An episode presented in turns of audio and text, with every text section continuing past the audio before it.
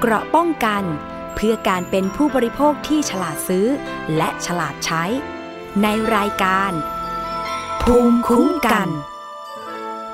สวัสดีค่ะ คุณผู้ฟังคะขอต้อนรับเข้าสู่รายการภูมิคุ้มกัน รายการเพื่อผู้บริโภคนะคะ วันนี้พบกับดิฉันชนาทิพไพรพงศ์ทางไทย PBS Podcast ค่ะ เมื่อพูดถึงการไปใช้บริการคลินิกเสริมความงามในปัจจุบันนะคะมีผู้บริโภคที่สนใจ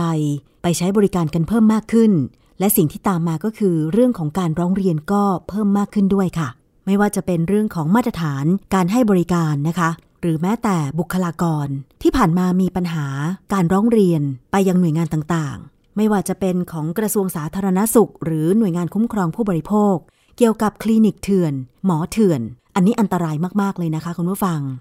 คลินิกเถื่อนก็คือคลินิกที่ไม่ได้ขออนุญาตกับหน่วยงาน ก็คือกรมสนับสนุนบริการสุขภาพ หรือสอบศ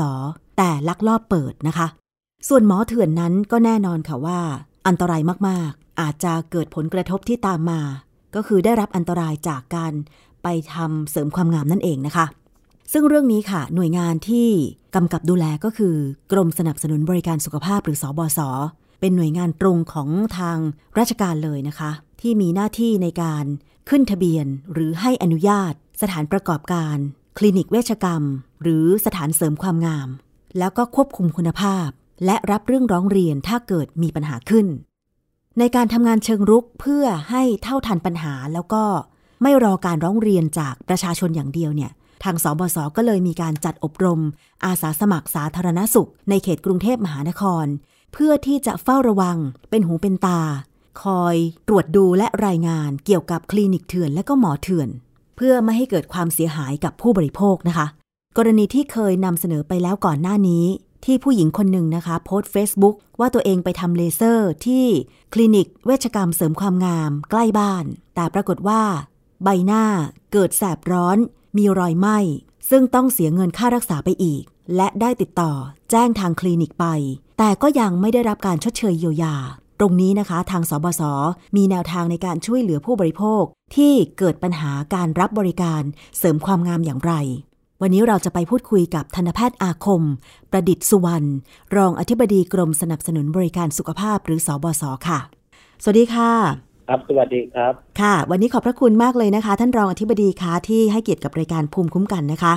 ปัญหาเรื่องของการไปใช้บริการคลินิกเสริมความงาม หรือว่าสถานบริการด้านเสริมความงามในปัจจุบันเนี้ยดูเหมือนว่าจะมีมากขึ้นตามข่าวแล้วก็สื่อสังคมออนไลน์นะคะ ซึ่งทางสบศเองเห็นบอกว่า มีโครงการอาสาสมัครเฝ้าระวังเป็นหูเป็นตาคลินิกเถื่อน ตรงนี้ไม่ทราบว่ามีความเป็นมาเป็นไปยังไงคะครับก็สืบเนื่องจากคลินิกที่ให้บริการด้านความงามนะครับเนี่ยก็ถือว่าเป็นคลินิกที่มีความสุ่มเสี่ยงนะครับ เนื่องจากว่าธุรกิจด้านความงามเป็นที่ต้องการนะครับ ของน้องๆครับหรือบุคคลที่รักสวยรักงามตรงส่วนนั้นนะครับค่ะเพราะฉะนั้นในการโฆษณานะครับ เนี่ยบางทีก็จะมีการโฆษณาที่ไม่ได้ขออนุญาตนะครับ ก็ทำให้มีกลไกการโฆษณาที่โอ้อวดเกินความเป็นจริงนะครับ แล้วก็บางครั้งก็มีการใช้อุปกรณ์เครื่องไม้เครื่องมือหรือบุคคลผู้ให้บริการนะครับ เนี่ยที่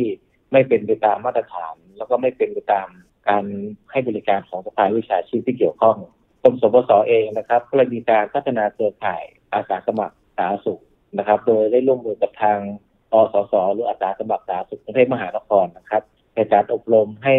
มีความรู้มีความเข้าใจ แล้วก็เป็นเครือข่ายการเฝ้าระวังนะครับไม่ว่าจะเป็นเรื่องของคลินิกเถื่อนหมอเถื่อนนะครับ ซึ่งปัจจุบันก็มีปัญหาค่อนข้างมากมายเนี่ย ก็เป็นหูเป็นตาแล้วก็เป็นเครือข่ายหากพบเจอนะครับ การโฆษณาที่โอ้อวดเกินจริงนะครับ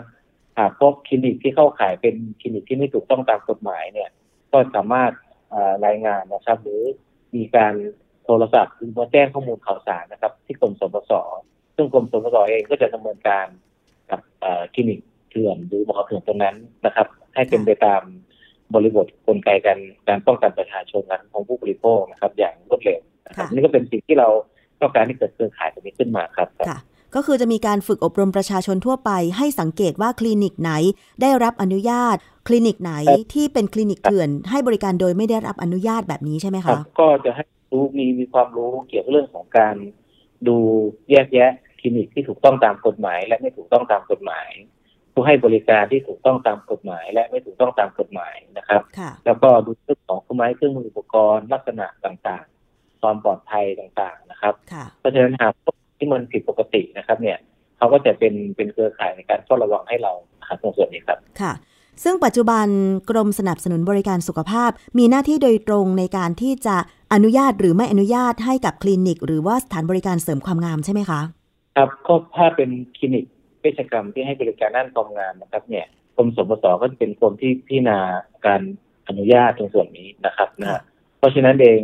กรมสมสเองนะครับ เนี่ย เราก็จะมี ฐานข้อมูลทั้งหมดในในที่สามารถตรวจสอบได้ทางเว็บไซต์ เพราะฉะนั้นหากพบว่า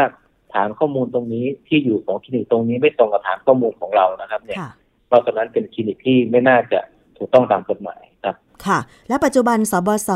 มีการให้อนุญาต คลินิกในประเภทไหนบ้าง เพราะว่าปัจจุบันเนี่ยมันมีทั้งคลินิกเสริมความงามที่ให้บริการโดยแพทย์ และคลินิกเสริมความงามทั่วไปที่อาจจะมีแค่ การนวดหน้านวดตัวอะไรอย่างเงี้ยค่ะท่าน ครับก็ถ้าเป็นคลินิก ตอนนี้เรามีคลินิกเวชกรรมนะครับ ซึ่งมีประมาณหมื่นกว่าแห่งในประเทศของเรานะครับเนี่ยค่ะเวชกรรมส่วนหนึ่งเขาก็จะให้บริการด้านความงามใช่ไหมฮะตรงส่วนนั้นเอ่อนอกจากคลินิกที่ให้บริการด้านความงามแล้ว ก็จะมีสถานประกอบการเพื่อสุขภาพ เช่นพวกนวดเพื่อสุขภาพนวดเพื่อความงาม พวกสปาเพื่อสุขภาพเป็นต้นนะครับพวกนี้ก็เป็นส่วนหนึ่งที่มีกฎหมายพรบสถานประกอบการเพื่อสุขภาพเขาดูแลอยู่แล้วล่ะ มันหากพบสถานที่ที่ให้บริการนะครับ ที่ไม่เป็นไปตามกฎหมายนะครับ เนี่ยคือไม่ได้รับอนุญาตนะครับทางสถานบริการเหล่านั้นก็ก็ถือว่าเป็นสถานการณ์ที่อาจจะมีการกระทำผิดกฎหมายตรงส่วนนี้ครับครับ ค่ะ คือว่าตอนเนี้ยมันมีทั้งคลินิกเสริมความงามที่ให้บริการโดยใช้เครื่องมือ มันจะแยกประเภทยังไงคะว่า แบบไหนเป็นอต้อย่างนี้ครับขออนุคือญาตคือมันต้องพูดว่าคลินิกเนี่ยคลินิกคือเป็นผู้กระทำโดยแพทย์นะครับ หรือผู้ประกอบวิชาชีพก่อนนะ พวกสถานเสริมความงามเนี่ยเป็นการประกอบอาชีพอ๋ออันนี้เขาจะไม่ได้ทำโดยแพทย์โดยพยาบาลนะฮะค่ะเขาจะทำคนที่ไปผ่านการอบรมตามหลักสูตรมา แล้วก็มามาทำเรื่องสถานเสริมความงาม เช่นสถานเสริมความงามที่มีอยู่ตรงเนี้ยนะครับกำลังจะเข้ามาอยู่ในพรบสถานประกอบการเพื่อสุขภาพอืมคือในแต่จะมีสองส่วน คือพรบสถานพยาบาลเนี่ย ก็จะเป็นสถานที่หรือยานพาหนะที่กระทำโดยผู้ประกอบวิชาชีพ เช่นหมอ เช่นพยาบาลทันตแพทย์ตรงนี้ นี่คือฝั่งคลินิกฝั่งโรงพยาบาล อีกฝั่งหนึ่งที่เราพูดถึงเนี่ย คือฝั่งสถานประกอบการเพื่อสุขภาพ เช่นนวดเพื่อสุขภาพ พวกนี้ก็ทำโดยผู้ให้บริการค่ะที่มีแพทย์ไม่ใช่ไม่ใช่พยาบาลนะฮะค่ะเป็นเป็นเขาอ่าไปอยู่พรบสถานประกอบการเพื่อสุขภาพ พวกนวด พวกสปา พวกเนี้ยค่ะเป็นเรื่องของประกอบอาอาชีพตรงส่วนนี้นะครับคราวนี้มันมีสถาน อีกพวกหนึ่งนะครับ ที่กำลังจะเข้าสู่พรบตัวนี้ ซึ่งในพรบตัวนี้ในมาตราสามวงเล็บสามเนี่ย มันจะพูดถึงกิจการเพื่อสุขภาพอื่นอืมๆอย่างเช่น กิจการเสริมความงามใช่ไหมครับค่ะที่เราใช่กิจการร้านแว่นตาอย่างนี้กำลังจะเข้ามาเนาะสถานดีท็อกซ์พวกนี้กำลังจะเข้ามา พวกสถานฟิตเนสอะไรพวกเนี้ยนะครับกำลังคือพรบตัวเนี้ย มันกำลังจะทำกฎกระทรวงขึ้นมาให้ครอบคลุมสถานดังกล่าวมตอนนี้ก็กำลังจะเอาพวกร้านแว่น ซึ่งมีเจ็ดพันแห่งเนี่ยนะครับ ตอนนี้ก็ทำกฎกระทรวงเรียบร้อยกำลังเข้าสู่พรบและอีกตัวหนึ่งที่เขาก็กำลังทำคือสถานเสริมความงามนะครับ พวกอ่าหมอมวลชน slimming slimmer ต่าง ๆ ใช่ไหมครับอ่าพวกนี้ก็จะเป็นที่กำลังจะเข้าสู่ภายในพรบฉบับนี้ค่ะตอนนี้สถานเสริมความงามดังกล่าวนะครับ เนี่ยพรบฉบับนี้กำลังจะดับร่างกฎกระทรวง ซึ่งบรองรับอยู่ ซึ่งก็หมายความว่า ในขณะที่กำลังดำเนินการหรือว่ากำลังร่างเป็นกฎหมาย แล้วก็รอการเห็นชอบกันอยู่เนี่ยนะคะ ก็คือ พวกที่เป็นสถานบริการเสริมความงามที่ไม่ได้ให้บริการโดยแพทย์แต่ให้บริการโดยพนักงานที่ได้รับการฝึกอบรม เช่น นวดหน้าบีบสิวอะไรอย่างนี้ ตอนนี้ก็คือ ยังไม่ต้องอยู่ภายใต้กฎหมายที่สบสดูแล ใช่ไหมคะ คือกลุ่มนี้เขา เขาจะไปจดทะเบียนการค้าที่กระทรวงพาณิชย์แล้วเขาก็สามารถเปิดให้บริการได้อ๋อตรงส่วนก็ถือว่าก็ก็ยังไม่ถือว่าผิดกฎหมายนะครับ เพราะว่าถือว่าเป็นการประกอบอาอาชีพตรงส่วนนี้นะครับเขาก็สามารถทำได้นะค่ะนะแต่ว่าหลักๆแล้วพอพอกฎหมายสถานประกอบการเพื่อสุขภาพเนี่ย ตอนนี้เขาจะมีนวดมีสปา แล้วก็นวดนวดเพื่อความงามใช่ไหมครับค่ะใช่แล้วก็แผู้สูงอายุ ตอนนี้กำลังจะมีร้านแว่นเข้ามา ต่อไปก็จะมีการเอาพวกสถานเสริมความงามที่ผมพูดไปเมื่อกี้เนี่ย เข้ามาอยู่ในกฎตรงตรงส่วนนี้นะครับนะอ๋อก็จะมีเรื่องของผู้ประกอบการผู้ให้บริการที่มาขึ้นทะเบียนกับกับพรบฉบับนี้ในแต่ตอนนี้พรบฉบับสารประกอบการสุขภาพเนี่ย มันกำลังฟอลโล่ไปทำร่างกฎกระทรวงตรงนี้อยู่นะครับค่ะมันก็จะค่อยเข้ามาทีละกิจการกิจการนะครับค่ะตอนนี้มันกำลังร่างกำลังดำเนินการอยู่ ซึ่งแต่ว่าเขาที่ทำอยู่แล้วสถานเสริมความงามต่างๆ เขาก็ทำถูกต้องตามตามกฎหมายนะคือก็ไปจดทะเบียนการค้าที่กระทรวงพาณิชย์ แล้วก็ทำการประกอบอาชีพในส่วนนี้ก็สามารถทำได้ครับตรงนี้ครับเดี๋ยวรอนะคะว่าพรบสถานพยาบาล เพื่อสุขภาพต่างๆ เหล่านี้เนี่ยจะมีความคืบหน้าถูกประกาศเป็นกฎกระทรวงเมื่อไหร่นะคะ แต่ว่าในปัจจุบันนี้การด้วยสุขภาพครับ แต่ว่าในปัจจุบันนี้ทางสบส.เองดูแลโดยตรงกับคลินิก เสริมความงามที่ให้บริการโดยแพทย์ ตรงนี้มันจะเข้าเกณฑ์ยังไงบ้างว่าคลินิกเสริมความงามให้บริการโดยแพทย์ กับเครื่องไม้เครื่องมือหรือประเภทของสถานเสริมความงาม เพราะว่าตอนนี้เนี่ยมันมีเครื่องมือที่ถูกนำมาใช้เช่น เครื่องเลเซอร์ต่างๆ มันมีหลายประเภท ดิฉันเคยไปทำนะคะ คุณหมอคะดิฉันเคยไปทำเป็นพวก Fractora เลเซอร์อะไรอย่างเงี้ยแล้วก็ทราบมาว่ามันมี pico เลเซอร์แล้วก็เคยมีคนได้รับผลกระทบคือไปทำมาแล้วเนี่ยมันเกิดรอยไหม้ที่หน้าอย่างเงี้ยค่ะ ทางสบส.ดูแลยังไงคะคือสถานพยาบาลนะครับในที่เป็นคลินิกที่เวชกรรมที่ให้บริการด้านความงามนะครับคลินิกเวชกรรมทุกแห่งการให้บริการต้องให้บริการโดยโดยแพทย์อยู่แล้วนะฮะสถานพยาบาลเนี่ยต้องให้บริการโดยแพทย์หรือด้วยผู้ประกอบวิชาชีพตรงส่วนนั้นนะครับ ส่วนผู้ช่วยต่างๆเขาก็จะช่วยเตรียมเครื่องไม้เครื่องมือได้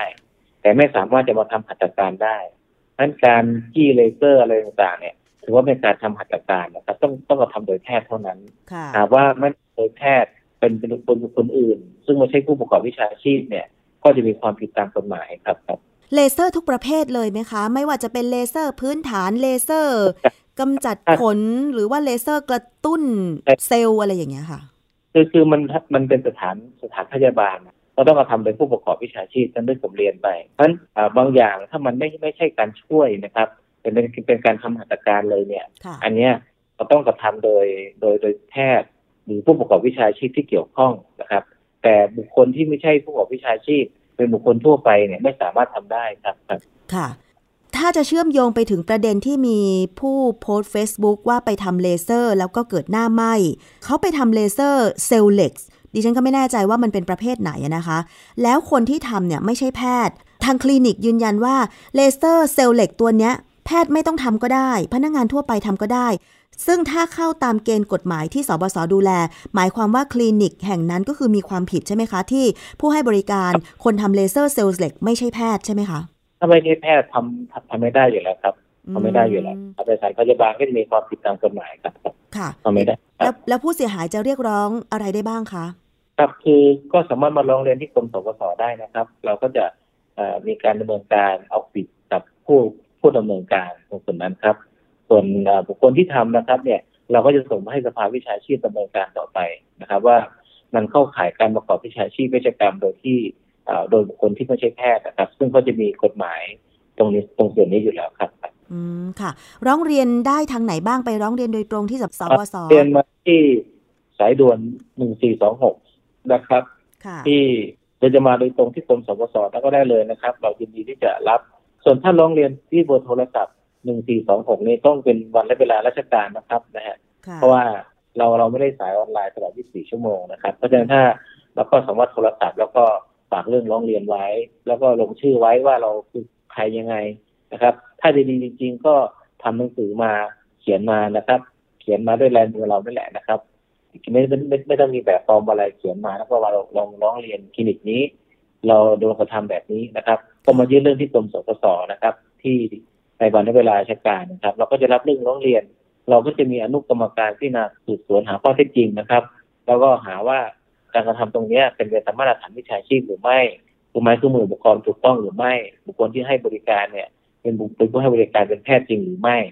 หากว่าเขากระทำผิดนะครับ ไม่ใช่เนี่ยก็จะมีโทษตามกฎหมายครับ อันนี้ก็สามารถมาที่เรื่องร้องเรียนได้ครับ ค่ะ มีร้องเรียนออนไลน์ไหมคะคุณหมอนี่แหละครับ ออนไลน์ก็มีครับ มี Facebook มีอะไรอยู่ตรงส่วนนี้ ลองโทรถามที่เบอร์หนึ่งสี่สองหกก่อนแล้วกันนะครับค่ะเขาจะมีอัปเดตซึ่งจะมีเจ้าที่รับสายอยู่ตลอดเวลาในวันและเวลาราชการนะครับอืมอย่างวันเนี้ยก็สามารถโทรได้เลยนะครับค่ะเขาก็ให้คำแนะนำครับในการช่องทางต่างๆ เดี๋ยวจะร้องเรียนตอนนี้ก็โทรมาได้เลยครับค่ะ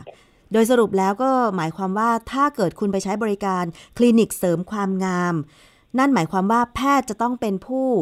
ให้บริการคุณนะคะ ไม่ใช่พนักงานทั่วไปที่ไม่ใช่คือแพทย์คลินิกเสริมความงามเนี่ยชื่อเต็มคือคลินิกเวชกรรมนะครับค่ะคลินิกเวชกรรมเนี่ย ก็คือคำว่าเวชกรรมก็คือแพทย์ เพราะฉะนั้นคนที่ให้บริการในคลินิกเวชกรรมก็ต้องเป็นแพทย์ถูกภาพไหมฮะค่ะแพทย์เป็นหลักอยู่แล้ว เพราะฉะนั้นเนี่ยผู้ช่วยนะครับ เนี่ยเขาจะไม่สามารถมาทำหัตถการได้ ยกเว้นการช่วยเตรียมเครื่องไม้เครื่องมืออุปกรณ์ช่วยทำความสะอาด อันนี้ก็เป็นเรื่องของผู้ช่วย แต่ลงมือทำหัตถการกับคนไข้เนี่ยต้องเป็นแพทย์นะครับค่ะเพราะฉะนั้นอันนี้ก็กันว่าถ้าบุคคลอื่นที่ไม่ใช่แพทย์ทำเนี่ยเขาก็มีโทษตามกฎหมายตรงส่วนนั้นครับค่ะ เพราะฉะนั้นถ้าจะไปใช้บริการคลินิกเสริมความงาม ต้องสังเกตป้ายยังไงคะ ต้องมีคำว่าคลินิกเวชกรรมใช่ไหมคะที่หนึ่งเลยนะครับคือต้องเป็นคลินิกเวชกรรมนะครับ แล้วก็ต้องมีเลขที่ใบอนุญาตนะครับ มีชื่อคลินิกที่ถูกต้องติดอยู่หน้าร้านนะครับ แล้วก็ใบผู้ประกอบกิจการใบผู้ดำเนินการเนี่ย เราจะมี QR code ติดอยู่ที่ใบนะครับ ให้ท่านสแกน QR code ดูว่าคลินิกนี้ชื่อตรงกับทะเบียนกลางไหมที่กรมบัตรราชการมีอยู่ มันจะเด้งเข้าเมื่อเราสแกน QR code มันจะเด้งเข้าหาข้อมูลส่วนกลางเลยนะครับ ว่าคลินิกนี้มีชื่อในฐานทะเบียนของส่วนราชการไหมค่ะที่กรมสมบัติได้อนุญาตไปถ้าเมื่อเมื่อมีชื่อแล้วสถานที่ตรงกันไหมที่ที่เราสแกนตัวเนี้ยอ่าเลขที่อยู่ของเขาเนี่ยตรงกับที่ปรากฏในในเอ่อข้อมูลของเขาภาครัฐไหมถ้า ชื่อคลินิกตรงกัน เลขที่อยู่ตรงกัน ก็แสดงว่าเป็นคลินิกเดียวกันนะครับ อันนี้ก็สันนิษฐานว่าเป็นคลินิกที่ถูกต้องตามกฎหมายก่อนนะครับค่ะอันนี้ให้บริการเรานะครับ เนี่ยเขาจะมีใบสพหกติดที่หน้าห้องตรวจนะครับ จะมีภาพของแพทย์ท่านเนี้ยแต่คูณ13เซนติเมตรเป็นภาพสีติดอยู่นะครับค่ะเราก็ดูว่าก่อนเข้าห้องตรวจดูว่าแพทย์คนเนี้ยเขาเป็นแพทย์จริงหรือเปล่า ก็ search ข้อมูลชื่อเขากับการตรวจสอบแพทย์ในเว็บไซต์ของแพทยสภาก็จะปรากฏว่า ท่านนี้ใช่แพทย์จริงหรือเปล่าจบสาขาอะไร เขาก็จะโพสต์ไว้ตรงส่วนนั้น เมื่อเราทราบแล้วเราเดินเข้าไปในห้องตรวจนะครับ เนี่ยพบว่าหน้าตาแพทย์เหมือนกับที่เราเจอในในข้อมูลไหม ถ้าเจอตรงกัน ก็ถือว่าเป็นแพทย์ที่ถูกต้องตามกฎหมาย เราก็รับบริการได้ อย่างน้อยก็เป็นคลินิกถูกต้องแพทย์ถูกต้องนะครับสันนิษฐานว่าน่าจะน่าจะปลอดภัยไว้ก่อนนะครับ ส่วนรายละเอียดเรื่องของสิ่งที่ไม่ตรงจากนี้ ก็แสดงว่าอาจจะเป็นคลินิกที่ไม่ชอบด้วยกฎหมาย เป็นผู้ให้ การที่ไม่ใช่แพทย์เราก็ต้องก็ต้องระมัดระวังว่ากลไกการให้บริการนั้น อาจจะไม่ไม่เป็นไปตามมาตรฐานวิชาชีพ ซึ่งอาจจะอันตรายกับเราครับ อันนี้ก็ต้องตรวจสอบข้อมูลดูให้ยืนยันกับฐานข้อมูลของภาครัฐที่มีอยู่ครับค่ะ ก็เพื่อป้องกันไม่ให้ไปเจอคลินิกเถื่อนแล้วก็หมอเถื่อน ซึ่งระยะหลังๆเนี่ยหมอเถื่อนมีปัญหาเยอะ ตรงนี้มีผู้ร้องเรียนเข้าไปมากน้อยขนาดไหน แล้ววิธีการจัดการของสบสเป็นยังไงคะโทษตามกฎหมายเป็นยังไงคืคะอ ต้องเรียนเข้ามาเดือนหนึ่งประมาณสามสิบสี่สิบเรื่องนะครับโอ้นะฮะก็เกี่ยวกับเรื่องมาตรฐานการให้บริการเรื่องค่ารักษาพยาบาลแพงอะไรต่างๆรวมๆกันไป เรื่องยูเซฟด้วยค่ะนะครับ เรื่องเสริมความงามก็ก็มีเข้ามารวมๆกันนะครับตรงส่วนนี้ค่ะต่อเราก็จะเอาคลินิกที่รับเรื่องร้องเรียนเหล่านี้เป็นคลินิกที่แบ็กลิสต์นะครับ ที่เราจะดำเนินการไปตรวจสอบคุณภาพมาตรฐานค่ะตรงส่วนนั้น สามารถตรวจสอบรายคือชื่อคลินิกที่โดนแบล็คลิสต์ได้ไหมคะ อ๋อตรงนี้เราจะเป็นเป็นเป็นความลับนะครับอ๋อเพราะว่าคลินิกที่แบ็กลิสต์เขาก็เป็นคลินิกที่ถูกต้องตามกฎหมายอยู่นะครับอืมพอเราให้เขาแก้ไขแล้วเขาก็ถูกต้องตามกฎหมายอยู่ เพียงเราจะเราจะจะไปเฝ้าระวังมากขึ้นไปตรวจสอบนะครับ หากพบความผิดเรื่องของเครื่องไม้เครื่องมืออุปกรณ์ ผู้ให้บริการนะครับ เนี่ย เราก็จะให้เขานะครับดำเนินการแก้ไขส่วนความผิดก็จะเอามาลงโทษตามกฎหมายค่ะซึ่งเดือนเราก็จะไปตรวจคลินิกประเภทนี้ประมาณ 40-50แห่งอยู่แล้วนะครับ เป็นประจำอ๋อคลินิกที่เราเซตไว้เป็นแบ็คลิสต์ก็จะเป็นคลินิกที่หนึ่งได้รับมีเรื่องร้องเรียนเข้ามาหาเรา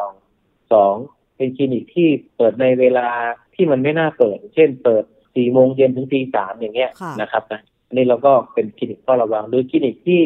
มีแพทย์คนหนึ่งนะครับอ่าแพทย์ท่านเดียวเป็นผู้ดำเนินการสองแห่งท่านก็จะดูแลไม่ทั่วถึง หรือคิดผู้ประกอบการที่ไม่ใช่แพทย์เป็นนักลงทุนนะครับอืมแต่การจะ ให้แพทย์เนี่ยเป็นผู้ให้บริการหาเงินให้เขาเขาจะเป็นกำไรอย่างเดียวเนี่ย อันนี้ก็เป็นส่วนหนึ่งที่เราก็ต้องเฝ้าระวังเหมือนกันครับค่ะก็จะมีเรียนเป็นสีแดงส้มสีเหลืองนะครับ เพื่อเฝ้าระวังคิดนะอันนี้ก็เป็นส่วนที่เราเป็นแบ็กลิสต์ของเราทั้งหมดเลยครับครับ แล้วถ้าสมมติว่าคลินิกนั้นถูกขึ้นบัญชีแบล็คลิสต์แล้ว แจ้งให้ไปแก้ไขเรื่องของทั้งเครื่องมือ แล้วก็วิธีดำเนินการให้มันถูกต้องแล้ว แล้วยังไม่ทำล่ะคะ ยังยังอ๋อเราก็จะส่งส่งฟ้องเป็นเป็นผู้ต้องหาครับเขาต้องแก้ไขอยู่แล้วครับ ถ้าไม่แก้ไขเนี่ย เราเราก็จะให้เขาแก้ไขภายในสามสิบวันนะครับ ถ้าเขาไม่แก้ไขเราก็ให้ยุติบริการตรงนั้น ถ้ายังไม่แก้ไขอีกนะครับเราก็จะเพิกถอนใบอนุญาตครับครับอ๋อยุติปิดคลินิกชั่วคราว ถ้าไม่แก้ไขอีกก็จะเพิกถอนใบอนุญาตครับครับค่ะ ก็คือก็จะหมดสภาพความเป็นคลินิกไปครับก็คือปิดไปเลยจะได้ไม่ต้องเปิดแล้วก็ประชาชนไปหลงเชื่ออีกว่าอย่างนั้นใช่ไหมคะใช่ที่ผ่านมาเราก็มีหลายที่ที่เราเพิกถอนใบอนุญาตไป เนื่องจากเขาไม่เป็นไปตามมาตรฐานแก้ไขก็ไม่แก้ไข เราก็ต้องเพิกถอนไป แล้วมีกลับลักลอบมาเปิดอีกไหมคะท่าน ก็ก็ก็มีนะเขาก็มาเปิดเป็นคนใหม่ครับนะฮะเขาก็มาครับแต่ว่าก็เป็นเซตเดิมอืมทราบส่วนใหญ่พอกลับเข้ามาแล้วเนี่ย ก็จะมีทั้งปรับปรุงให้ให้ดีขึ้นตามมาตรฐาน บางที่ก็กลับมาใช้หมอเถื่อนอีกก็มีนะอืมเราก็เจอในฐานข้อมูลเรา ส่วนใหญ่ความผิดเนี่ยก็จะซ้ำไปซ้ำมากับกับกลุ่มเดิมนะค่ะ ถึงแม้ว่าจะลักลอบมาเปิด แล้วก็มีผู้หลงเชื่อไป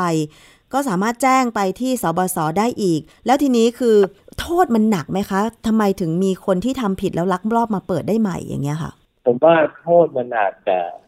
อาจจะยังไม่ได้หนักเกินไปนะเขาถึงค่ะทำผิดนะครับนะตอนนี้เรากำลังแก้พระราชบัญญัตินะครับ ในการเพิ่มอัตราโทษ เพื่อให้มีโทษนั้นสอดคล้องกับสภาวะปัจจุบันเนื่องจากโทษตัวเนี้ย มันได้ทำไว้ตั้งแต่ปี2541โอ้นะมันทำให้แล้วพอพอการปัจจุบันผ่านมาเนี่ยอ่าเราเราก็ได้แก้พระราชบัญญัติฉบับนี้เรียบร้อยกำลังจะเอาเข้าคอรมอนะครับ เพราะว่าเพิ่มโทษขึ้นเป็นสามเท่านะค่ะเพื่อให้โทษขึ้น แล้วเขาจะได้เกรงกลัวนะครับ จะได้ไม่ทำผิด จะได้ให้ทำถูกต้อง อยากให้แข่งขันกันด้านด้านคุณภาพมากกว่านะครับสำหรับอัตราโทษเอ่อกับที่คลินิกเถื่อนหมอเถื่อนตอนนี้เนี่ย มันมีจำคุกแล้วก็ปรับยังไงบ้างคะที่ว่ายังไม่ค่อยหนักเท่าไหถ้าร่เป็นคลินิกเถื่อนเนี่ยจำคุกห้าปีครับ ปรับหนึ่งแสนบาท หรือทั้งจำทั้งปรับอืมถ้าเป็นเนี่ยจำคุกสามปีครับ เพราะฉะนั้นเองมันก็จะมีทั้งหมอเถื่อนที่มีโทษจำคุกสามปี ปรับไม่เกินสามหมื่นบาทอันนี้ค่ะเป็นต้นนะ แล้วถ้าโดยโดยหลักแล้วนะครับ เนี่ย ส่วนใหญ่นะครับ โทษพวกเนี้ยก็จะเป็นโทษที่เขาก็จะต้องไปต่อสู้กันในชั้นศาลเราก็จะส่งส่งฟ้องเป็นเป็นผู้ต้องหาค่ะแล้วเขาก็จะอ่าแล้วก็ไปว่ากันในชั้นศาลนะครับอืมโทษน้อยจริง ๆ นะคะ คุณหมอคะหมอเถื่อนโทษจำคุกสามปีปรับห้าหมื่นบาทนะเช่นโฆษณาโอ้อวดค่ะซึ่งมันไม่ได้มาตรฐาน หรือถ้าเป็นถ้าหมอทำผิด ก็จะเป็นโทษทางจรรยาบรรณวิชาชีพ เช่น ว่ากล่าวตักเตือนท่านใช้ใบอนุญาต มันก็จะเป็นโทษที่เบาอยู่นะค่ะแต่ถ้าพวกคลินิกเถื่อนหมอเถื่อนเนี่ย มันก็เป็นโทษที่ที่มันมันมันก็มีสิทธิ์ไปโดนปรับในชั้นศาลได้ ที่ทำให้เขาเนี่ยกล้ากระทำความผิดนะครับ ผมว่าตรงนี้ทางฝ่ายของพนักงานเจ้าหน้าที่หรือฝ่ายของส่วนที่เกี่ยวข้องอาจจะต้องทบทวนบทบาทหน้าที่ของเราเพื่อเป็นการคุ้มครองประชาชนนะครับ อีกรอบหนึ่งนะครับ เพราะว่าเรื่องนี้ก็เป็นเรื่องสำคัญที่เอ๊ะทำไม เราก็ดำเนินการเยอะนะ แต่ค่ะทำไมยังกล้าทำผิดซ้ำไปซ้ำมาอยู่อันใช่นี้ก็ค่ะเป็นที่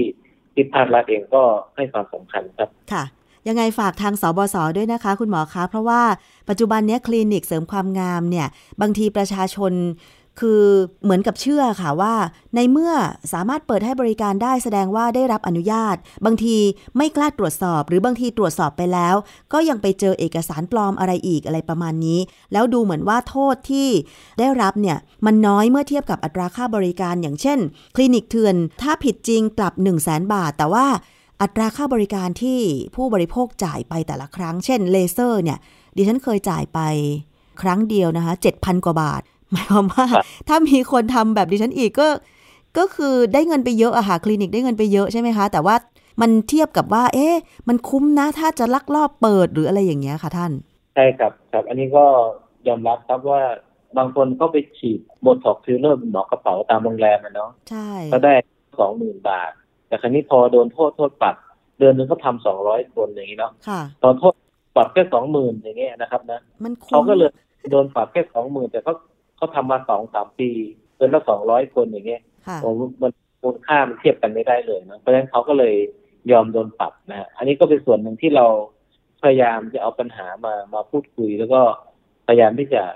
เชิญผู้เกี่ยวข้องนะครับ ว่าเราจะดำเนินการสร้างเครือข่ายอย่างไร เราจะดำเป็นการปรับอัตราโทษอย่างไร ให้เหมาะสมกับสภาพการ แล้วก็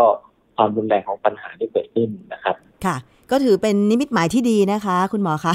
ว่าทางสบศเองก็พยายามที่จะทบทวนกฎหมาย แล้วก็อัตราโทษที่คลินิกเถื่อนหมอเถื่อน คลินิกคุณภาพไม่ดีเนี่ยให้มันหมดไปจากระบบนะคะ เพื่อป้องกันไม่ให้ผู้บริโภคไปใช้บริการ เพราะว่าการตรวจสอบบางทีคืออาจจะมีขั้นตอนเยอะ ตรวจสอบไปก็ไม่เจอ เออแล้วก็เห็นว่ามาเปิดใหม่แสดงว่าโอเค ได้รับการอนุญาตแล้วสิ ก็เลยเชื่อถือแต่สุดท้ายถ้าเกิดว่าได้รับผลกระทบอย่างเช่นทำเลเซอร์แล้วหน้าไหมอะไรแบบเนี้ยก็อาจจะไม่คุ้มกันใช่ไหมคะ วันนี้คุณหมออาคมอยากจะฝากอะไรถึงผู้บริโภคบ้างคะ ตอนนี้เนี่ยมันมีบริการคลินิก หรือสถานพยาบาลเวชกรรมอะไรเพิ่มมากขึ้น ก็ก็ฝากนะครับว่าสำหรับน้องๆที่รับเผยรับงานเนี่ย การรับเผยรับงานด้วยการมีบุคลิก ที่ดีเป็นสิ่งที่ทุกคนสามารถที่จะมีได้นะครับ สามารถที่จะมีสามารถทำได้ การไปให้บริการด้านความงามเนี่ย ก็ไม่ผิดเราก็สามารถไปรับบริการได้นะครับ แต่ต้องให้ความระมัดระวังในการเข้าใช้บริการ ต้องหาข้อมูลให้ครบครบถ้วนนะครับ ไม่ว่าจะเป็นสถานพยาบาลถูกต้องตามกฎหมายไหมนะครับ คุณหมอที่ให้บริการนี้ชื่ออะไร เป็นคุณหมอที่ถูกต้องตามกฎหมาย เป็นเช่นหมอจริงไหมนะครับ ตรงส่วนนี้เครื่องไม้เครื่องมืออุปกรณ์ของเขาต้องดูว่าผ่านออยหรือยัง วกนี้เป็นต้นนะครับเป็นหน้าที่ของเราสามารถตรวจสอบคลินิกได้พวกเราตรวจมีความมั่นใจแล้วนะครับ เนี่ยทั้งเครื่องไม้เครื่องมืออุปกรณ์สถานที่และผู้ให้บริการนะครับ หรือในทั้งความชำนาญการของคุณหมอนะครับ เนี่ย เราถึงเข้าไปรับบริการนะครับ เพราะว่าเวลาผลที่เกิดขึ้นมานะครับ เนี่ย เราเป็นคนรับผลกระทบโดยตรงเพราะฉะนั้นก็ฝากว่า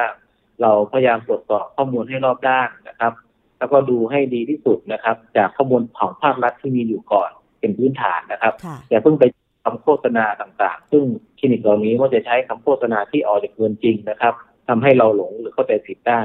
ก็ก็ฝากว่าให้ดูนะครับ เพราะว่ากลไกในการเข้ารับบริการในสถานบริการที่ให้บริการด้านความงามพวกคลินิกเวชกรรมให้บริการด้านนี้ก็ไม่ผิดนะครับเพียงเราจะต้องดูด้วยความรอบคอบ แล้วก็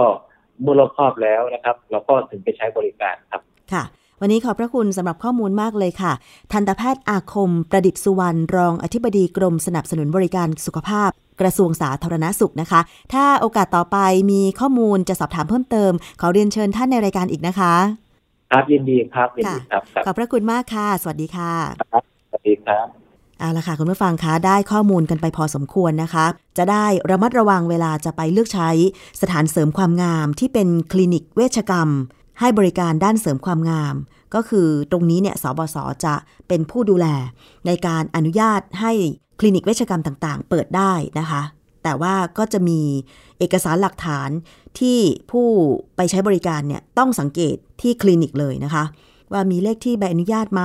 มี QR code ที่สามารถตรวจสอบย้อนกลับไปที่สบศไหมนะคะ แล้วจะต้องมีใบสออท6แล้วก็มีภาพใบหน้าของแพทย์ รวมถึงใบประกอบโรคศิลปะของแพทย์ที่สามารถตรวจสอบไปได้ที่แพทยสภานะคะ เพื่อป้องกันไม่ให้ไปเจอกับหมอเถื่อน ตรวจสอบได้เลยนะคะ ไม่ต้องไปกลัวว่าเจ้าหน้าที่คลินิกเขาจะด่า เพราะบางคนเวลาเข้าไปคลินิกแล้วเนี่ยเห็นพนักงงานบริการที่เคาน์เตอร์ที่รับเรื่องเราอะค่ะ นั่งกันอยู่เยอะไม่กล้าไปถามโน่นถามนี่ กลัวเขาด่า ถ้าคลินิกไหนบริสุทธิ์ใจ ขออนุญาต ปิดคลินิก แล้วก็ให้บริการแบบถูกกฎหมายเนี่ยเขายินดีให้ตรวจสอบ เพราะว่านั่นคือความเชื่อถือของเขาด้วย แต่ถ้าคลินิกไหน เราไปตรวจสอบเราไปถามชื่อแพทย์ถามโน่นถามนี่แล้วเขาไม่ให้คำตอบ แล้วเขาด่าเราเนี่ยมั่นใจ 50%ได้เลยว่าคลินิกนี้เนี่ยเปิดให้บริการแบบถูกกฎหมายหรือเปล่า อันนี้ก็คือเดินออกมาแล้วก็ร้องเรียนไปที่สบศได้เลยนะคะ ถ้าท่านไปเจอสถานบริการ คลินิกเวชกรรม สถานเสริมความงามใด ๆ ก็ตามที่ ดูแล้วอาจจะ แหมมันไม่ถูกกฎหมายหรือเปล่า จะได้รับผลกระทบหรือเปล่า หรือได้รับผลกระทบไปแล้ว ก็สามารถที่จะแจ้งมาอยังรายการภูมิคุ้มกันรายการเพื่อผู้บริโภคไทย PBS Podcast ได้ ซึ่งตอนนี้นอกจากฟังทางเว็บไซต์ ก็สามารถฟังจาก YouTube นะคะได้ด้วย รวมไปถึงติดตาม สื่อสังคมออนไลน์ของเรา ไม่ว่าจะเป็น Facebook Twitter TikTok ของไทย PBS ค่ะ ก็จะมีเรื่องราวที่น่าสนใจเป็นตอนๆของรายการ ภูมิคุ้มกัน ซึ่งเมื่อชมแล้วเนี่ย แล้วมีประเด็นความคิดเห็นอะไรเนี่ย ดิฉันก็เข้าไปอ่านนะ แล้วก็จะนำมาตอบในรายการนะคะ เกราะป้องกันเพื่อการเป็นผู้บริโภคที่ฉลาดซื้อ และฉลาดใช้ ในรายการ ภูมิคุ้มกัน มาถึงเรื่องเตือนภัยกันบ้างค่ะ อันนี้เตือนภัยมาจากสภาองค์กรของผู้บริโภคนะคะ ตอนนี้ตรวจพบว่ามีมิจฉาชีพแอบอ้าง สภาองค์กรของผู้บริโภคทำ LINE Official ปลอม หลอกลวงผู้บริโภคค่ะ โดยอ้างว่า จะให้คำปรึกษาหรือแจ้งปัญหาเรื่องร้องเรียน ซึ่งเมื่อผู้บริโภคเล่ารายละเอียดให้ฟัง ทางมิจฉาชีพก็จะขอข้อมูลหลักฐานต่างๆ อย่างเช่น หลักฐานการสนทนา สลิปการโอนเงิน ข้อมูลบัตรประจำตัวประชาชน จากนั้นก็จะส่งต่อให้คุยกับทนายความปลอมนะคะ โดยอ้างว่าเป็นทนายความอาสาประจำศูนย์ของสภาองค์กรของผู้บริโภค แล้วก็ยังมีการส่งลิงก์ไลน์ทนายปลอมให้ด้วย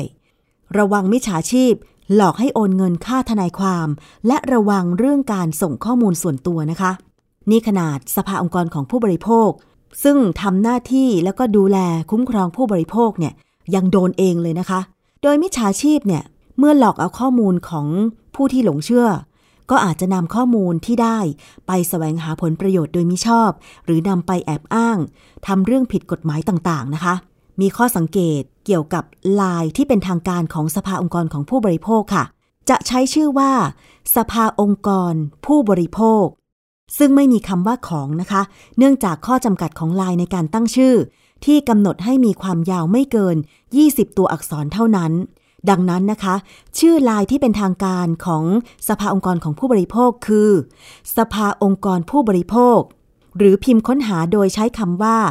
เครื่องหมายแอดนะคะแอดไซต่อด้วยภาษาอังกฤษ TCC Thailand โดยให้สังเกตนะคะว่า ถ้าเป็นลายสภาองค์กรของผู้บริโภคจริงเนี่ย สัญลักษณ์โล่จะเป็นสีน้ำเงิน คือบัญชีที่ผ่านการรับรอง หรือ Verify Account แล้ว มีจำนวนเพื่อนมากกว่า 10,000 คนนะคะ แต่ถ้าเป็นลายปลอม สัญลักษณ์โล่เป็นสีเทา คือบัญชีทั่วไป หรือ Standard Account มีจำนวนเพื่อนในหลัก 100 คนเท่านั้น เพราะฉะนั้นอย่าหลงเชื่อนะคะ ถ้าเป็น Line Official หรือ Line เป็นทางการของสภาองค์กรของผู้บริโภค จะเป็นโล่สีน้ำเงิน ชื่อบัญชีว่า สภาองค์กรผู้บริโภค หรือถ้าไม่แน่ใจนะคะ เข้าไปใน Facebook ของสภาองค์กรของผู้บริโภค เข้าไปสอบถามเจ้าหน้าที่ทางกล่องข้อความก็ได้ หรือว่าจะโทรไปสอบถามที่สภาองค์กรของผู้บริโภค หมายเลขโทรศัพท์ 02-239-1839 ค่ะ ซึ่งการให้บริการ One Stop Service ของสภาองค์กรของผู้บริโภค ในการให้คำปรึกษาแก้ไขปัญหาด้านการบริโภคเนี่ยฟรีไม่มีค่าใช้จ่ายนะคะ อันนี้ดิฉันขอยืนยันค่ะ ไม่เรียกเก็บค่าทนายความ ค่าให้คำปรึกษาใด ๆ ทั้งสิ้น ถ้าใครมาเรียกเก็บค่าคำปรึกษา แสดงว่า ปลอม มิจฉาชีพ อย่าหลงเชื่อ อย่าโอนเงินเด็ดขาดนะคะ ไปกันที่ประเด็นเรื่องของการจ่ายรัฐสวัสดิการบำนาญประชาชนค่ะมีผลการวิจัยออกมานะคะ ชี้ว่าการจ่ายรัฐสวัสดิการบำนาญประชาชน 3,000 บาทอย่างทั่วหน้า จะช่วยกระตุ้นเศรษฐกิจ ส่งผลให้ GDP หรืออัตราการเจริญเติบโตของเศรษฐกิจไทยเนี่ยเติบโตร้อยละ 4.17 และจะช่วยเพิ่มเงินหมุนเวียนในระบบเศรษฐกิจถึง 7 แสนล้านบาทในอีก 5 ปีค่ะ คุณผู้ฟังคะ ปัจจุบันเนี่ยประชากรไทยที่มีอายุ 60-69 ปี ยังคงมีปัญหาหนี้สินนะคะ และต้องทำงานเพื่อหาเงินใช้หนี้ แม้จะเป็นผู้สูงอายุแล้วก็ตาม และถึงแม้ว่าบางคนจะมีบำนาญก็คือ เป็นข้าราชการและยังได้รับเงิน ทุกเดือนก็ยังมีหนี้สินอยู่ทำให้มีเงินเหลือใช้ไม่พอ ผู้สูงอายุส่วนใหญ่มีสถานะยากจน ไม่มีเงินออม แล้วก็เป็นหนี้นอกระบบค่ะ ทั้งนี้การจัดสวัสดิการบำนาญทั่วหน้า 3,000 บาทต่อเดือนให้กับผู้สูงอายุ ผลวิจัยชี้ว่าจะส่งผลให้คุณภาพชีวิตดีขึ้น เกิดการกระตุ้นเศรษฐกิจ นี่เป็นข้อมูลส่วนหนึ่งนะคะ จากงานวิจัยเกี่ยวกับรัฐสวัสดิการ ที่ถูกนำมาเสนอในงานเสวนา เปิดงานวิจัยโครงการศึกษาความเป็นไปได้ ของการจัดตั้งกองทุนบำนาญพื้นฐานแห่งชาติ และการวิเคราะห์ผลกระทบ ของการจัดสรรเงินบำนาญประชาชน ที่มีต่อเศรษฐกิจและสังคม จัดขึ้นโดยสภาองค์กรของผู้บริโภคนะคะ รวมถึงเครือข่ายประชาชน เพื่อรัฐสวัสดิการ เครือข่ายรัฐสวัสดิการเพื่อความเท่าเทียมและเป็นธรรม และคณะเศรษฐศาสตร์ จุฬาลงกรณ์มหาวิทยาลัยค่ะ มีหลายท่านที่ไปให้ข้อมูลเกี่ยวกับการวิจัยเรื่องนี้นะคะ อย่างเช่น รองศาสตราจารย์นพนันวรรณเทพสกุล จากคณะเศรษฐศาสตร์จุฬาลงกรณ์ค่ะ หนึ่งในทีมวิจัยบอกว่า จากการศึกษาเนี่ยพบว่าผู้สูงอายุที่ได้รับเงินสวัสดิการ 3,000 บาทส่วนใหญ่ จะนำไปใช้จ่ายเพื่ออุปโภคบริโภค ซึ่งก็จะช่วยกระตุ้นให้เกิดการหมุนเวียนในระบบเศรษฐกิจได้ ปัจจุบันเนี่ยนะคะ ผู้สูงอายุก็จะได้เบี้ยผู้สูงอายุเดือนละ 600 บาทใช่ไหมคะ แต่ว่ามันยังคงไม่เพียงพอกับค่าใช้จ่ายในแต่ละเดือน ซึ่งถ้าเป็นข้าราชการก็จะมีบำนาญ อันนี้ก็หมดห่วงหรือหายห่วงไปได้ส่วนหนึ่งใช่ไหมคะ แต่ว่าสำหรับประชาชนทั่วไป ถึงแม้ว่าค่าครองชีพจะไม่สูงเท่ากรุงเทพหรือเมืองใหญ่ แต่ 600 บาท ดิฉันเชื่อแน่ว่า ยังไม่พอค่าอุปโภคบริโภค ค่าสบู่แชมพู ยาสระผมอาหารการกินไม่พอแน่นอนนะคะ พฤติกรรมการบริโภคของผู้สูงอายุเนี่ยจะนำไปสู่การเพิ่มระดับการบริโภค ที่มีผลต่อตัวคูณในการหมุนเวียนเศรษฐกิจ นอกจากนี้ค่ะ การกระตุ้นเศรษฐกิจผ่านผู้สูงอายุยังหมายถึง การกระตุ้นผ่านลูกหลานของผู้สูงอายุค่ะ ดังนั้นการจ่ายเงินให้ผู้สูงอายุเพียงคนเดียว เท่ากับจะช่วยคนอีก 3.3 คนในวัยทำงาน นั่นก็หมายความว่า เมื่อผู้สูงอายุ ได้รับบำนาญเพิ่มมากขึ้นจาก 600 เป็น 3,000 บาทเนี่ยลูกหลานที่เคยทำงาน อาจจะให้เงินผู้สูงอายุเป็นรายเดือน อันเนี้ยก็จะช่วยพวกเขาได้มากเลยว่าคนเหล่านี้ก็อาจจะมีเงินในการหมุนเวียนการใช้จ่าย การผ่อนบ้าน การซื้ออาหารเพิ่มมากขึ้นนะคะ นอกจากนี้ค่ะยังเห็นว่างบประมาณ การจัดสวัสดิการให้กับประชาชน ทั้งกองทุนประกันสังคม กองทุนบำนาญและสวัสดิการเบี้ยยังชีพของคนไทย คิดเป็นเพียงร้อยละสองของผลิตภัณฑ์มวลรวมของประเทศหรือ GDP นะคะ ก็ยังถือว่าต่ำกว่าอีกหลายประเทศที่มีฐานะใกล้เคียงกันค่ะ จึงเห็นว่ารัฐนั้นควรจะจัดสวัสดิการบำนาญให้กับประชาชนเพิ่มมากขึ้น สำหรับรูปแบบการจัดสวัสดิการบำนาญและที่มาของแหล่งงบประมาณนะคะ มีความเห็นจากดรกติกาทิพยาลัย คณะเศรษฐศาสตร์จุฬาลงกรณ์มหาวิทยาลัยค่ะ บอกว่าการวิจัยได้ค้นหารูปแบบการตั้งกองทุนบำนาญแห่งชาติ ซึ่งมีหลายรูปแบบนะคะ แต่ถ้าหากพิจารณารูปแบบการจัดสรรสวัสดิการให้ผู้สูงอายุทุกคน 3,000 บาทต่อเดือน จะมีผู้สูงอายุที่จะได้รับเงินถึง 12 ล้าน7แสนคน ใช้เงินงบประมาณประมาณ ใช้เงินงบประมาณนะคะ4แสน5หมื่นล้านบาท ส่วนที่มาของงบประมาณค่ะ เสนอให้มีการเพิ่มภาษีมูลค่าเพิ่ม หรือแวดจากร้อยละ 7 เป็นร้อยละ 10 โดยใช้ระยะเวลาขยับขึ้นภาษี 1-3 ปี คือค่อยๆขึ้นนะคะ ซึ่งจะทำให้รัฐนั้นมีรายได้เพิ่มขึ้น7แสนถึง 1 ล้านล้านบาทค่ะ ส่วนรูปแบบการจัดสรรโดยเลือกเฉพาะกลุ่มผู้สูงอายุที่มีรายได้ต่ำกว่าเส้นความยากจน ที่มีอยู่ประมาณ4ล้าน2แสนคน ต้องใช้งบประมาณถึง 1 5 0 0 0 0 ล้านบาท แต่แนวทางนี้เนี่ยจะมีปัญหาเรื่องของการคัดกรองหาผู้สูงอายุที่ยากจนจริง ๆทำให้บางคนอาจจะตกหล่นไม่ทั่วถึง แต่บางคนที่อาจจะได้รับเนี่ยก็คือไม่ยากจนจริงนะคะ เพราะฉะนั้นจึงเสนอแนวทางว่าควรจะเป็น บำนาญ3,000 บาทแบบทั่วหน้า ไม่เลือกที่รักมักที่ชังนะคะคุณผู้ฟัง ซึ่งถ้าหากรัฐจัดสรรสวัสดิการให้ผู้สูงอายุทุกคนด้วยเงิน 4 5 0 0 0 0 ล้านบาท ภายในระยะเวลา 5 ปีเนี่ยจะส่งผลให้มีเงินหมุนเวียนในระบบเศรษฐกิจเพิ่มขึ้นถึง7 0 0 0 0ล้านบาททำให้ GDP เพิ่มขึ้นประมาณ 4.17%นะคะจะช่วยกระตุ้นเศรษฐกิจด้วยว่าอย่างนั้นนะคะ ทางด้านของคุณปัญจพล สัตยานุรักษ์ นักวิชาการอิสระบอกว่า ผลการวิจัย ระบุเรื่องของผลกระทบทางด้านสังคม จากตัวอย่างผู้สูงอายุ ทั้งหมดที่เป็นกลุ่มวิจัยก็คือ 800 คนทั่วประเทศ ด้วยวิธีการสัมภาษณ์เชิงลึก และตอบแบบสอบถาม พบว่าผู้สูงอายุในประเทศไทยส่วนใหญ่ เป็นกลุ่มที่อยู่ นอกระบบมีรายได้น้อย และไม่มีสวัสดิการ อีกทั้งบางกลุ่มก็มีหนี้สิน ผู้สูงอายุที่มีอายุระหว่าง 60-69 ปีนั้น ข้อมูลจากกลุ่มวิจัยบอกว่า ยังมีหนี้สินและต้องไปทำงานเพื่อหาเงินใช้หนี้ หรือแม้แต่ผู้สูงอายุที่มีบำนาญก็ยังมีหนี้สินอยู่ทำให้มีเงินเหลือใช้ไม่เพียงพอ เราจึงพบผู้สูงอายุที่มีรายได้เกิน 9,000 บาทต่อเดือน และไม่มีหนี้สินจำนวนน้อย ขณะที่ผู้สูงอายุส่วนใหญ่ยากจนไม่มีเงินออม และเป็นหนี้นอกระบบ เมื่อสอบถามผู้สูงอายุถึงแนวทางการใช้จ่าย ถ้าหากว่าได้รับเงินสวัสดิการ 3,000 บาทต่อเดือนคำตอบส่วนใหญ่ก็คือ จะใช้เงินเพื่อซื้อสินค้าอุปโภคบริโภค และกว่าครึ่งหนึ่งของผู้สูงอายุ จะนำเงินไปดูแลลูกหลาน ดังนั้นค่ะการจ่ายสวัสดิการ 3,000 บาท ก็จะเป็นการช่วยทำให้คุณภาพชีวิตของผู้สูงอายุดีขึ้นช่วยบรรเทาความเดือดร้อน รวมทั้งทำให้ผู้สูงอายุเก็บเงินไว้ใช้ยามฉุกเฉินอีกด้วย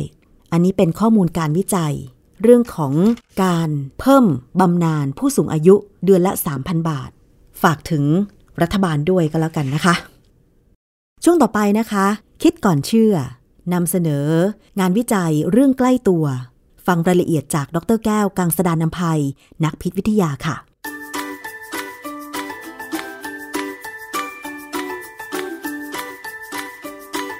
ช่วงคิดก่อนเชื่อ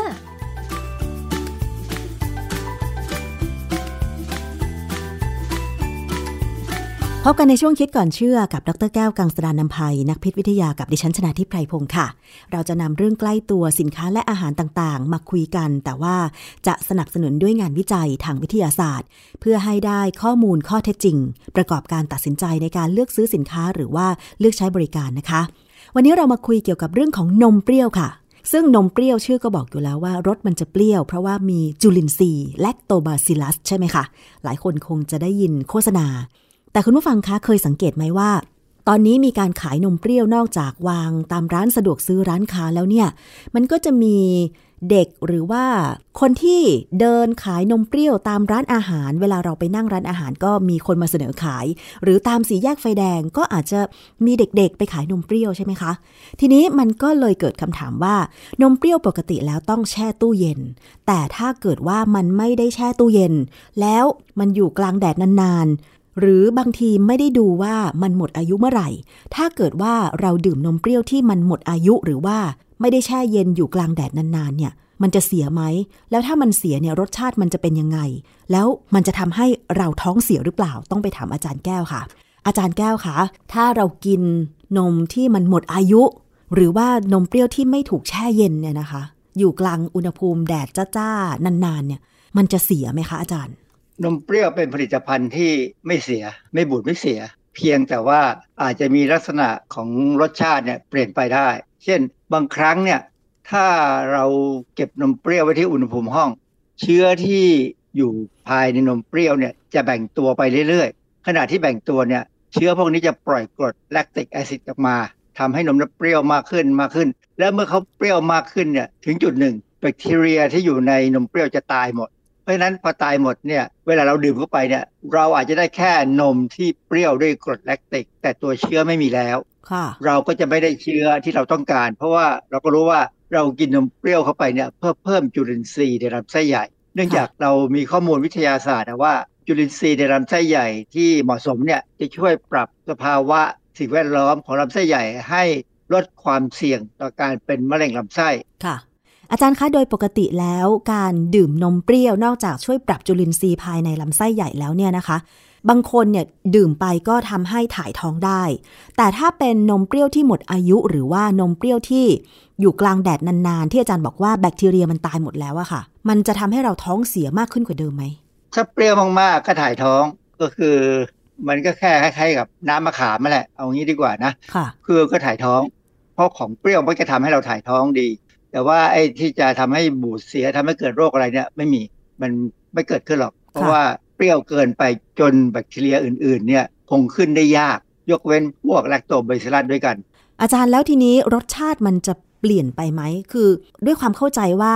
พอดื่มนมเปรี้ยวมันก็ต้องเปรี้ยวแหละ แต่ว่าถ้าเกิดมันหมดอายุ อย่างนมเปรี้ยวนี่ส่วนมากเขาผลิตมามีอายุประมาณเท่าไหร่คะอาจารย์ ส่วนมากอาจจะได้ถึงเดือนหนึ่งเลยนะ เพราะว่า จะต่างกับนมนมพาสเจอร์ไรซ์นมพาสเจอร์ไรซ์เนี่ยจริง ๆ ไม่เกิน 7 วัน ล่าที่สุดเนี่ยก็คือ 15 วันนะไม่ควรจะเกินนั้น แต่นมเปรี้ยวเนี่ยความที่เขาเปรี้ยวเขาก็ยังอยู่ไปได้นาน และยิ่งถ้าเขาอยู่ในตู้เย็นเหมือนที่เขาไปแนะนำอะนะแบคทีเรียจะนอนนอนอยู่เฉยๆเอ่อสมมติผลิตมาล้านตัวมีล้านตัวเงี้ยนะก็จะนอนทั้งล้านตัว แต่ว่าพอออกมาอยู่ที่อุณหภูมิห้องเนี่ยล้านตัวจะแบ่งเป็น2ล้านตัวภายในครึ่งชั่วโมง เพราะฉะนั้นอ๋อเขาจะแบ่งตัวขึ้นไปเรื่อยๆ ถ้าไม่ได้อยู่ในตู้เย็น อันนี้ประเด็นคือเวลาเขาขายตามสี่แยกเนี่ย หรือตามร้านอาหารเนี่ย อุณหภูมิบ้านเราเนี่ยผมว่า 35 นี่สบายๆเลยนะหน้าร้อนเนี่ย ไม่ต่ำกว่า 35 องศาเซลเซียสถึง 40 องศาเซลเซียสเลยค่ะอาจารย์อ่าเพราะฉะนั้นเนี่ยแบคทีเรียก็จะแบ่งเร็วมาก แล้วก็สิ่งที่เราจะเห็นก็คือว่าปกติเนี่ยในนมเปรี้ยวจะมีน้ำตาล เพราะราะว่าใช่แบคทีเรียที่ต้องการกินน้ำตาลเป็นอาหารค่ะนมเปรี้ยวครับพวกนี้จะมีความหวานน้อยลงเลยเพราะแบคทีเรียกินน้ำตาลหมดเปลี่ยนไปเป็นกรดแลคติกที่ทำให้เปรี้ยวมากขึ้น แล้วมันจะมีผลอะไรไหมอาจารย์ มันก็ไม่อร่อยหนึ่งแล้วก็อาจจะทำให้ถ่ายท้องมากขึ้น แต่ว่าไม่ใช่ท้องเสีย ก็คือถ่ายออกมาเนี่ยก็เป็นแค่กลิ่นธรรมดา ไม่ได้มีกลิ่นเหม็นแบบท้องเสียท้องเสียเนี่ยกลิ่นเหม็นเนี่ยเพราะแบคทีเรียที่ทำให้ท้องเสียเนี่ยเขาสร้างไฮโดรเจนซัลไฟด์ออกมา แต่ว่าก็แค่นั้นใช่ไหมอาจารย์ไม่ได้มีผลกระทบด้านอื่นไม่มีฮะไม่มีผลกระทบด้านอื่น แต่ว่ามันก็ไม่ใช่สิ่งที่เราต้องการอะเพราะว่าเราต้องการเชื้อที่มีชีวิต ใช่ไหมๆใช่มันไม่อย่างนั้นเนี่ยเราจะกินนมเปรี้ยวไปทำไม แล้วก็ไปกินมีนมเปรี้ยวอีกแบบหนึ่งที่เขาเรียกว่า UHT นะซึ่งอันนี้เป็นนมเปรี้ยวที่เปรี้ยวเฉยๆไม่มีเชื้อมีขาย คือเมื่อก่อนเนี่ยสมัยหนึ่งผมเคยอยู่ในกรรมการชุดหนึ่งของที่ออยเนี่ย มีคนขอขึ้นทะเบียนนมเปรี้ยวที่เป็น UHT ตอนแรกกรรมการจะไม่ยอมให้ผ่าน เพราะว่ามันไม่ได้เป็นนมเปรี้ยวนะเพราะมันไม่มีเชื้อเพราะเขาเอาผ่าน UHT เนี่ยมันก็ฆ่าเชื้อไปหมดแล้ว แต่ปรากฏว่า ด้วยการที่ต้องการเพิ่มชนิดของผลิตภัณฑ์สินค้าที่รสชาติอาจจะเป็นที่ต้องการของผู้บริโภค แม้ว่าจะไม่มีเชื้อ แต่ว่าบางคนที่ชอบรสชาติเปรี้ยวๆซึ่งพอเป็น UHT เนี่ยก็จะไม่มีเชื้อความเปรี้ยวก็จะไม่เพิ่มขึ้นแล้วก็จะรสชาติคงที่ที่เขากำหนดเอาไว้อืมดังนั้นสินค้านี้เลยมีขาย ลองเปรียบเทียบนมเปรี้ยวธรรมดาทั่วไปที่มีเชื้อจุลินทรีย์แลคโตบาซิลลัสกับนมเปรี้ยว UHT ที่ไม่มีเชื้อนี้อะค่ะอาจารย์ มันให้คุณค่าหรือประโยชน์ต่างกันยังไงคะ คือนมเปรี้ยวที่ไม่มีเชื้อเนี่ย ก็เป็นเครื่องดื่มหวานๆเปรี้ยวๆแต่ว่าก็ยังมีนมบางส่วนที่เหลืออยู่นะฮะแล้วก็มีน้ำตาล ถามว่ามีกรดที่สำคัญอย่างอื่นไหมก็อาจจะมีกรด butyrate ซึ่งออกมากับแลคติกได้นะฮะเจ้ากรด butyrate เนี่ยปกติเวลากินเข้าไปแล้วถึงลำไส้ใหญ่จะซึมผ่านลำไส้ใหญ่เข้าระบบเลือด แล้วเขาบอกว่าสามารถจะวิ่งไปที่สมองได้ อย่างเราเคยพูดเรื่องนี้มาทีงแล้วว่า การมีเชื้อแบคทีเรียที่เหมาะสมเนี่ยในลำไส้ใหญ่เนี่ย จะทำให้มีบิวเทเลตไปถึงสมองได้ซึ่งมีผลกับเรื่องของความจำเรื่องของอะไรบ้างพอสมควร เพราะฉะนั้นก็คือก็ต้องเลือกเอาใช่ไหมอาจารย์ว่าใครชอบดื่ม นมเปรี้ยวแบบที่มีเชื้อ ซึ่งส่วนมากเนี่ย ดิฉันก็ชอบแบบนมเปรี้ยวแบบมีเชื้อนะ คือมันเก็บได้ไม่นานแล้วต้องเก็บในตู้เย็น แต่นมเปรี้ยว UHT ไม่แน่ใจว่าเคยดื่มหรือเปล่า คงไม่ดื่มแล้วฮะ เพราะว่าคนที่จะดื่มนมเปรี้ยว UHT เนี่ยอาจจะเป็นคนที่ไม่ต้องการเชื้อ แต่ว่า คือถ้ามีเชื้อมากเขาอาจจะไม่ค่อยดี อาจจะรู้สึกไม่ดีด้วยซ้ำอืมแต่ว่าเขาต้องการรสชาติและชอบ อาจารย์ช่วยให้คำแนะนำผู้บริโภคหน่อยค่ะว่าจะเลือกซื้อนมเปรี้ยวยังไง ให้ได้ตรงตามความต้องการ คือถ้าจะเลือกซื้อนมเปรี้ยวแบบธรรมดาก็คือ ขอให้มีเชื้อจุลินทรีย์แลคโตบาซิลลัสเนี่ยควรจะดูหรือเลือกยังไง อย่างเช่นบางทีเนี่ยเราเห็นเด็กเล็ก ๆ นะคะไปขายนมเปรี้ยวเป็นถุงเป็นถุงตามร้านอาหาร ก็นึกสงสาร แต่ก็ แต่เราก็ไม่รู้ว่านมเปรี้ยวนั้นเนี่ยมันถูกนำออกจากตู้เย็นมานานเท่าไหร่ แล้วมันจะอยู่ได้ในอุณหภูมิห้อง หรืออุณหภูมิปกติทั่วไปแบบไม่แช่เย็นเนี่ย ได้นานเท่าไหร่เชื้อนั้นถึงจะยังไม่ตายค่ะอาจารย์ ความจริงเนี่ยเราต้องหาทางแนะนำเด็กพวกนี้นะให้เขาใส่กระติกแล้วก็หิ้วกระติกไป เพราะว่าจะสังเกตว่าถ้าเป็นนมเปรี้ยวของบริษัทหนึ่งอะซึ่งเขาขายมานานแล้วเนี่ยเขาจะมีผู้หญิงโดยเฉพาะของเขาเป็นเป็นพนักงานผู้หญิงอย่างเดียวเลยนะขี่จักรยานขายไปเนี่ย เขาจะใส่ไว้ในถังน้ำแข็งกระติกน้ำแข็งที่เขาติดรถจักรยานไป อันเนี้ยเป็นระบบของเขาที่ทำให้มันเย็นแล้วก็เชื้อก็จะได้อย่างนั้นแต่คราวนี้พอเป็นยี่ห้ออื่นเนี่ยส่วนใหญ่จะขายในห้างสรรพสินค้าใช่ไหมซึ่งมีตู้เย็นค่ะแต่ตอนหลังเนี่ยที่มามีการขายตามสี่แยกเนี่ย คือถึงมันจะไม่อันตรายเนี่ยแต่มันก็ไม่ได้ประโยชน์ตามที่ควรจะเป็น ถ้าเราจะซื้อเนี่ยก็คงคงจะซื้อเพราะสงสารเด็กนั่นเองใช่แต่ ผมก็ไม่ค่อยสบายใจนะ ที่พูดไปเนี่ยเราอาจจะทำให้เด็กขายไม่ค่อยได้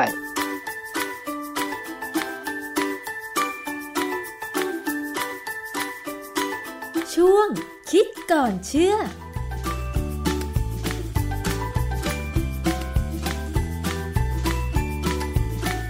และนี่ก็คือทั้งหมดของรายการภูมิคุ้มกันรายการเพื่อผู้บริโภควันนี้ค่ะ ขอบคุณทุกท่านที่ติดตามรับฟังไม่ว่าจะเป็นจากทางเว็บไซต์แอปพลิเคชัน หรือฟังผ่านสถานีวิทยุต่างๆ ที่เชื่อมโยงสัญญาณ หมดเวลาลงแล้วนะคะ ดิฉันชนาทิพไพรพงศ์ต้องลาไปก่อน สวัสดีค่ะ